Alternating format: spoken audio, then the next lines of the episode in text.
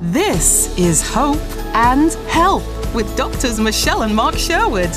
Insights and interviews with a dose of straight talk to help you enjoy optimal health in all areas of life. Well, welcome everyone. This is going to be part two of our training on oxidative stress and molecular hydrogen. So today we're going to kind of understand some of the relationships. If you recall, we talked in depth about the idea of this in part one. And when you think about part one, you got to think about all the things that we revisited about this idea of oxidative stress, how it's created, and then finally what we're going to do about it. And this is where molecular hydrogen does come in. So when you look at this idea of the molecular hydrogen, I want you to kind of think what creates oxidative stress, and then what part does hydrogen have in reducing the excessive amounts of these things called free radicals. So we're going to revisit some stuff, but we're also going to include some new stuff from last time. So if you're want to be really into this, you want to go back and revisit part one, of course, at some point in time, and then get into this part two as well. So when you think about this issue here, I want to talk about this idea of ATP production. So this is going to be a little bit of information that you really need to have First of all, if you look at the top of the screen, you're going to see fats, carbohydrates, and proteins. You can see down the left, stage one, two, and three. So we're talking here about the idea of how do we make energy? Where does it come from? And then, of course, we know energy creation creates free radicals. So we're going to go way back up at the beginning right now and kind of give us some good insight of this because if we can get this part right, everything else gets better. Um, I'll make this point later on, but I want to make this point right now, at least the first time through. Just taking molecular hydrogen is something we all need to do. Period. We know that.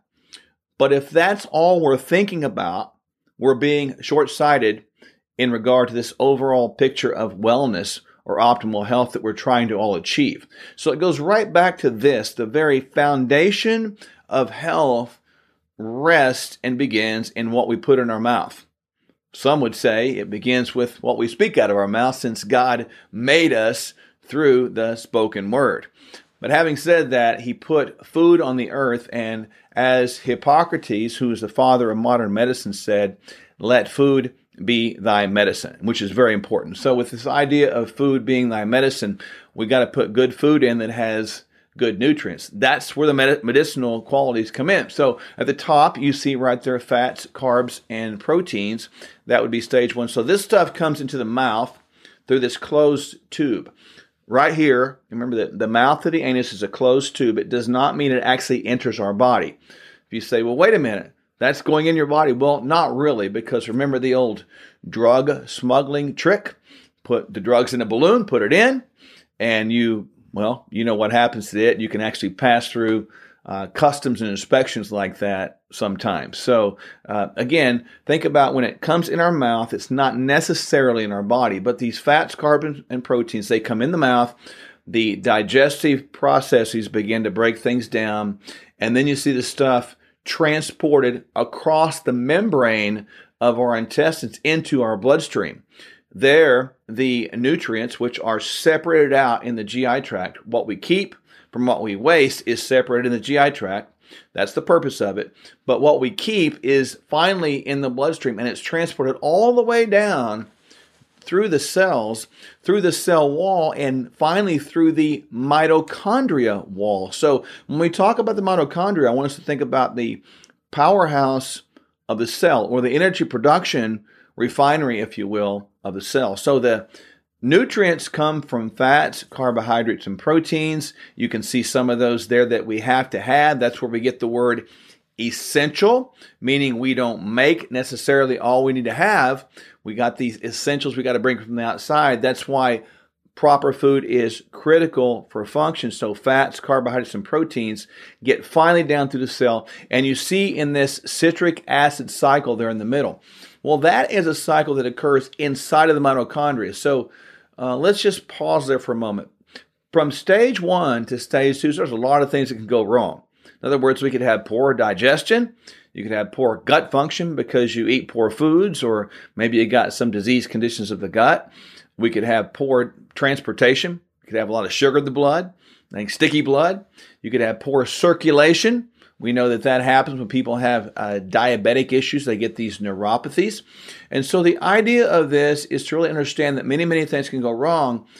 And that's why we got to make sure this is right. You have to eat good food for the chance to have good health. So all this food comes down eventually and it's separated out, the nutrients from what we want to keep, and they're transported eventually, if all goes well, down inside of the mitochondria where this thing, the citric acid cycle, is uh, formed. And so you can see kind of in a clockwise direction around that cycle, you can see where it begins with acetyl CoA. And I guess I won't get into the chemistry behind that, but just know that these byproducts and these things that we're seeing here, these vitamins and minerals that many of you recognize, and even amino acids, we have to have these things for existence. So when we get the citric acid cycle filled in with all those nutrients, we get down there towards the bottom and we see the coenzyme Q10, and finally we see the ATP or cellular energy being produced. So, backing up, if we don't eat well and don't have the necessary nutrients inside of our bodies, we cannot form ATP. Now, when we form ATP, that's kind of what you want. But if you write down there below that NADH, you see that at the bottom of the circle, NADH, right at the bottom of that as it goes down between that and the formation of ATP.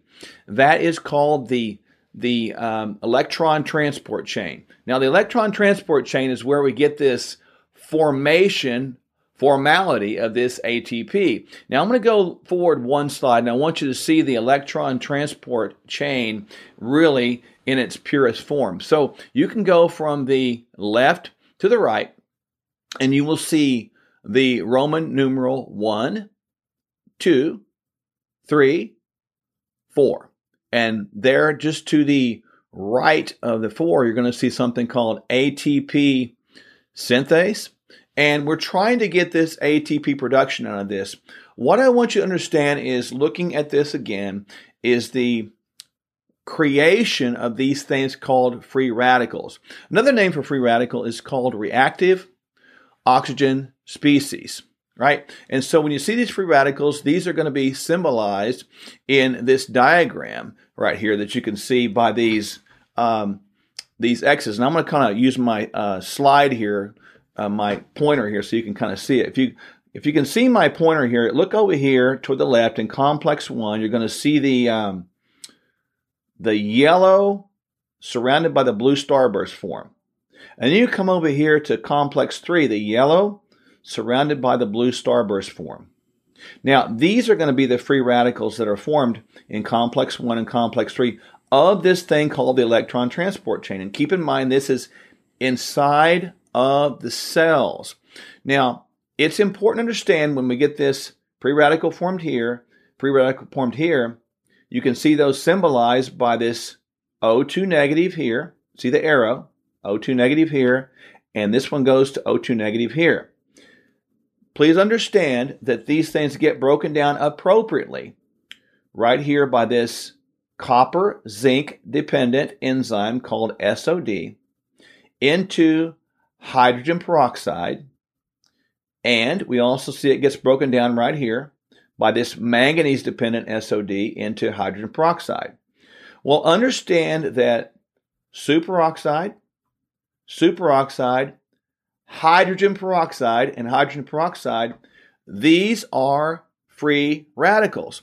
Now, when I talk about them being free radicals, these things have purposes. For example, hydrogen peroxide can actually kill some viruses. Isn't that kind of cool? A lot of people have these hydrogen peroxide air filters. Well, that's why they do that. It's important. How many of you out there remember putting hydrogen peroxide on a wound to sort of clean it up? So, hydrogen peroxide has some purposes, but we must understand that if we get too much free radical, or if you drank hydrogen peroxide, not the best example, but you get my point.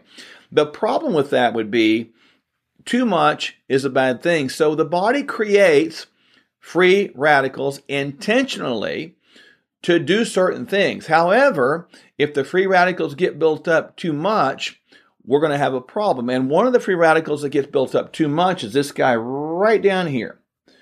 This OH that you see right here. This is called hydroxyl radical. Hydroxyl radical. We're going to look at that in just a second in another graph. But when you look at hydroxyl radical here, we know this one is going to be the most dreaded free radical that actually has no purpose. So if it has no purpose, then that would mean that would be a bad thing if that became in volume. So what I want you to catch with this diagram is these enzymes, which we're going to go over in a minute, that the body makes, are dependent upon these mineral products to have cofactors. We saw copper and zinc. We also talked about manganese. The body needs these things to make sure these enzymes operate.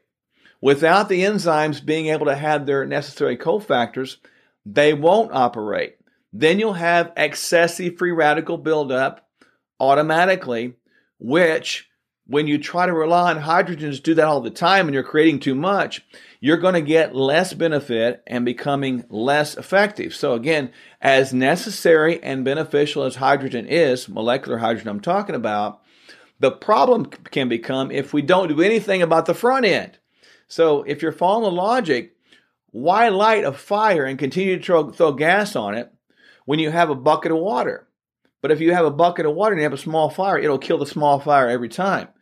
Look at hydrogen like a bucket of water that will kill a small fire every time. Small fire can become a big fire, so we don't want the small fires.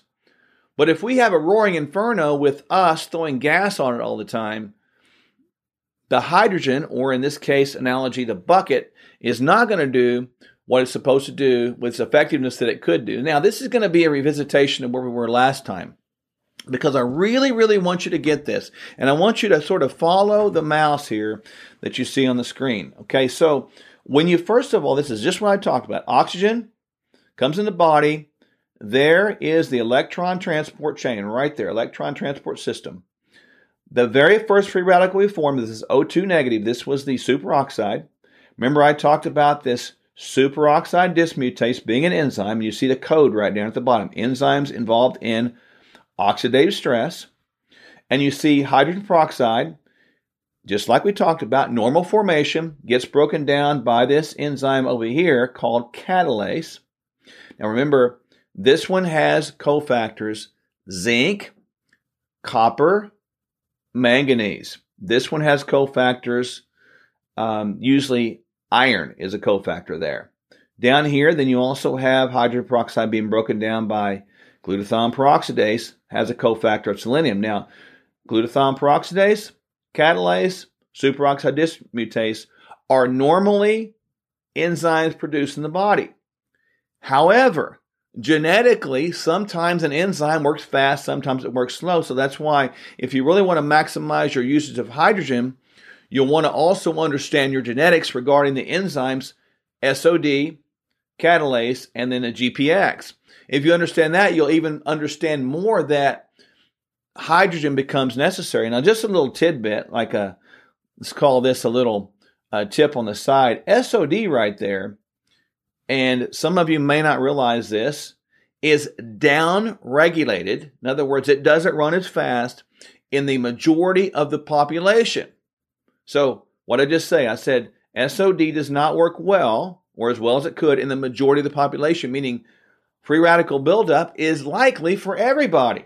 Now, interestingly enough, let's go through this one more time. Oxygen combined with nutrients through the electron transport system to create ATP creates normal superoxide, which is a free radical, which gets broken down to hydrogen peroxide, which gets broken down into oxygen and water, and water. Okay, the body is made of water, so there's a purpose behind that. But watch what happens here. If you have the superoxide buildup and SOD is not working too well, you can come down here and make this other free radical called peroxynitrite. Not as bad as hydroxyl radical, but pretty darn bad. And it actually can damage your lipids, creating heart disease, and it can break down the proteins. Now, that's not a good thing. Now, many times the body has a chance to correct that. But please understand if you get free radical buildup, you could have depression. BH4 and tryptophan deal with the serotonin production, by the way. And you could have problems sleeping. So if you're out there today and you say, Well, I'm having problems with depression, brain fog, sleep, do I need hydrogen? The answer is yes. You also need to understand you need vitamin C and E as well. Okay? Now, if you're going to get vitamin E, you have an option between um, tocotriols and tocotrienols. We want tocotrienols. Again, another class for another day.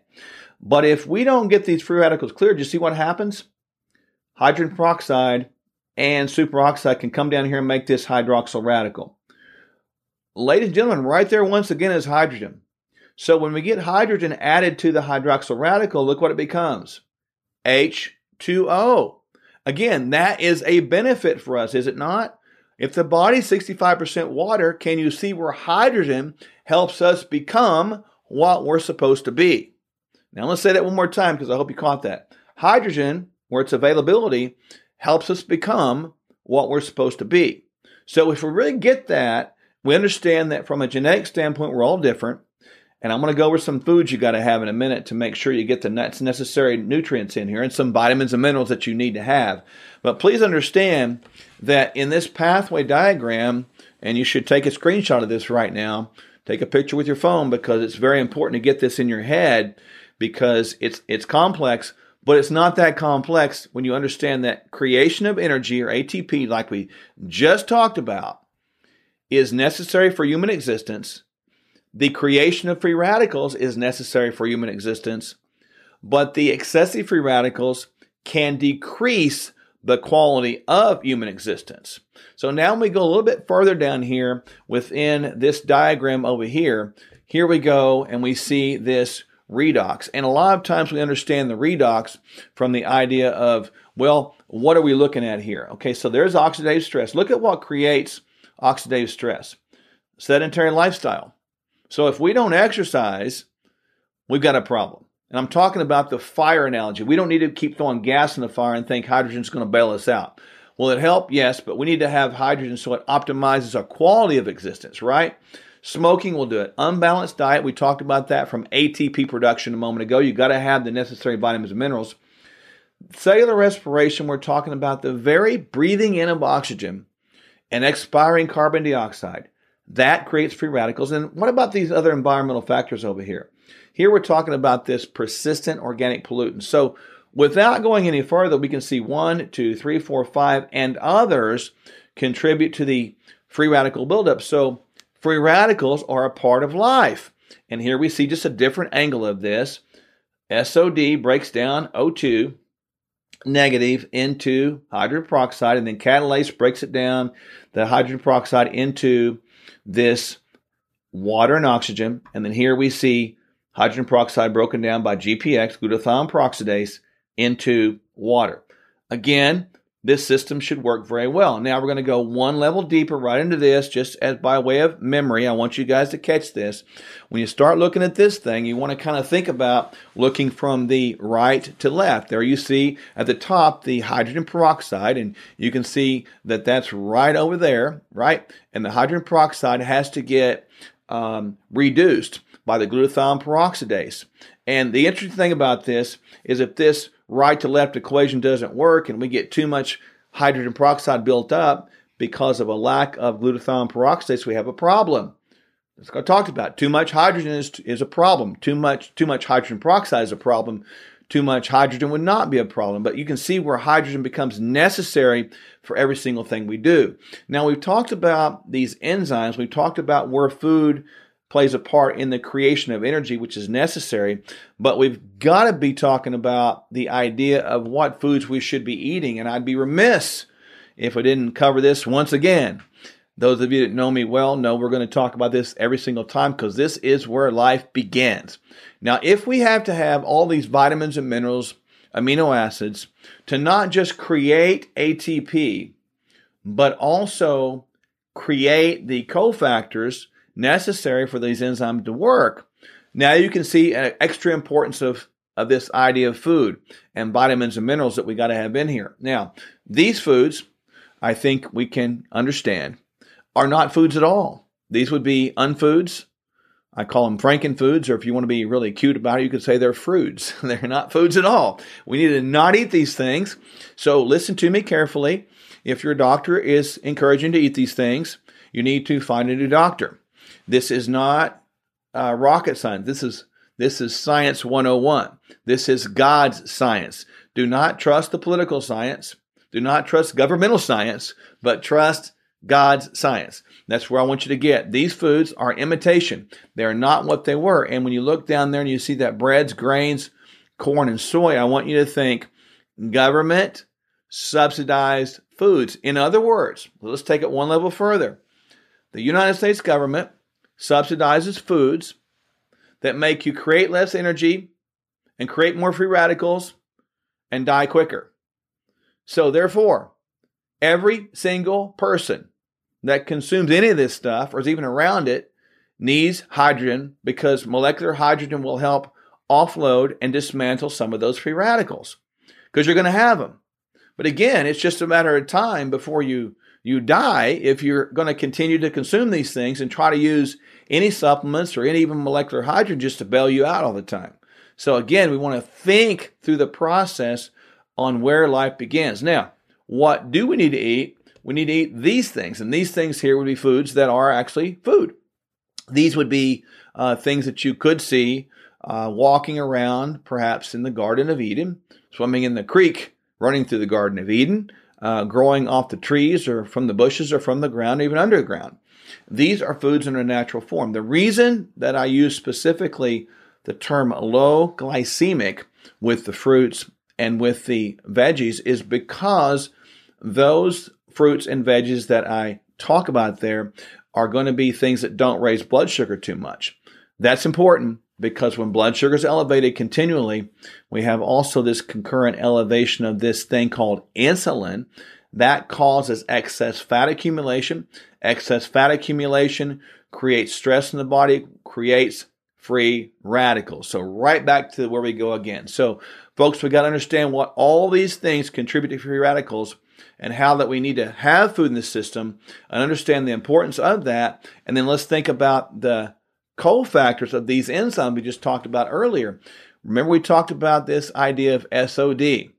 SOD, there's a couple different places and I won't go into this too much in this one because we talked about in the last video, part one, which again, go back and review. SOD is in three positions.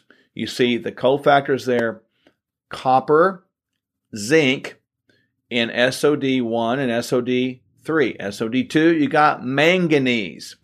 Then you got GPX, which is selenium. Catalase, shortened for CAT, is copper.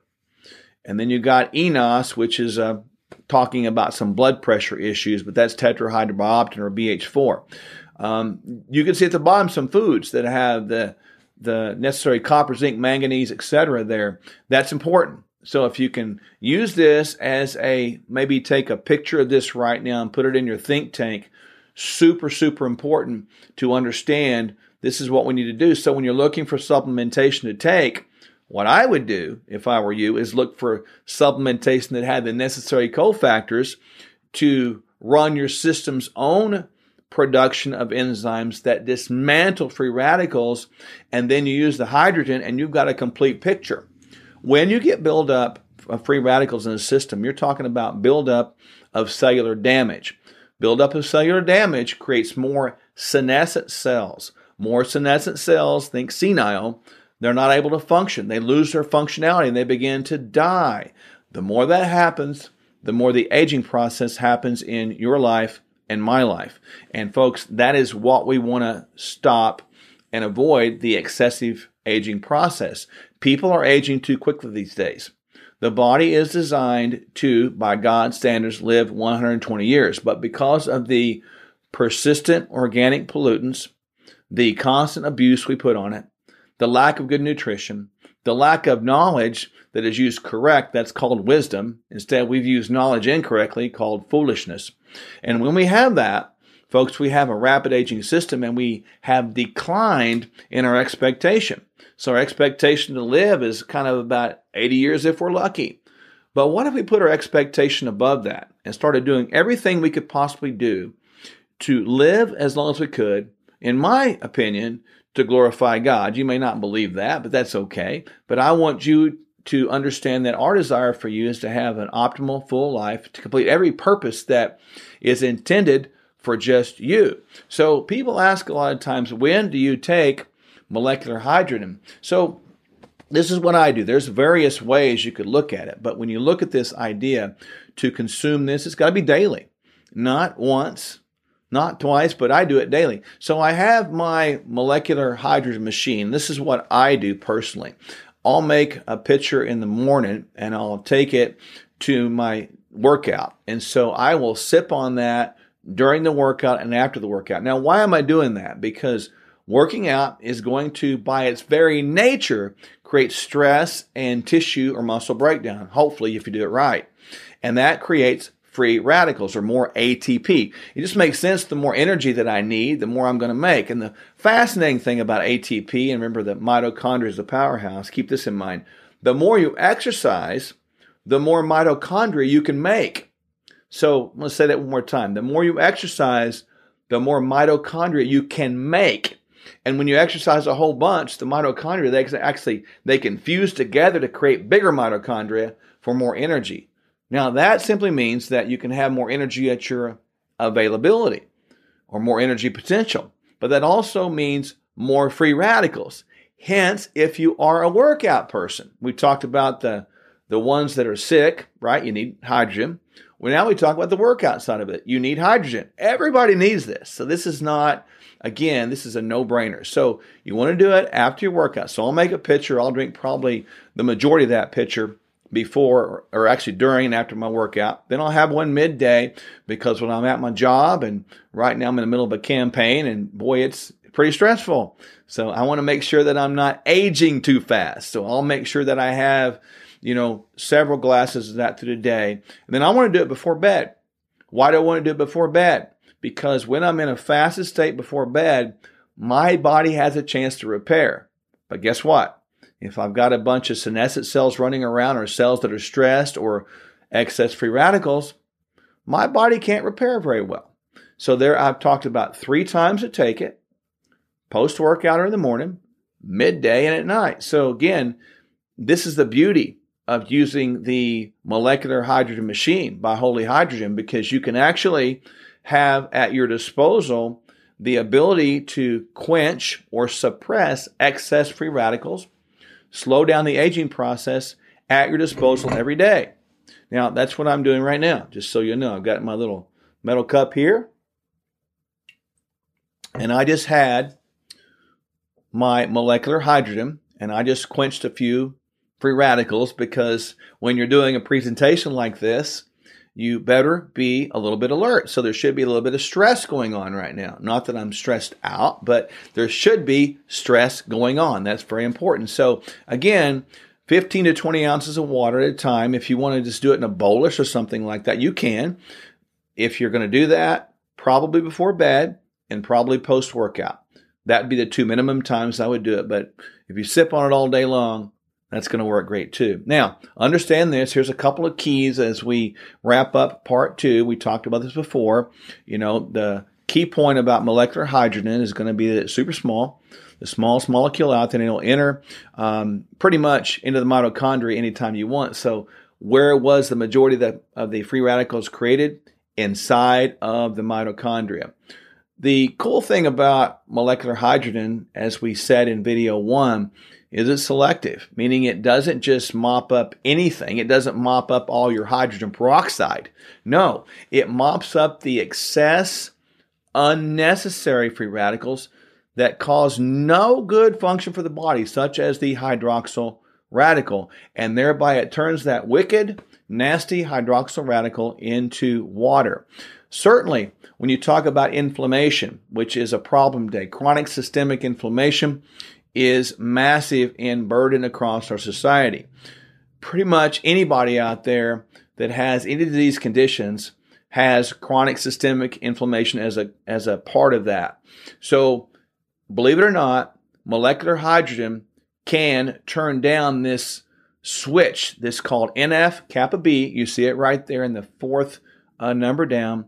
That actually is a molecular switch that turns on your pro inflammatory signals, meaning your body says it's an emergency. I need to let everybody know around my system.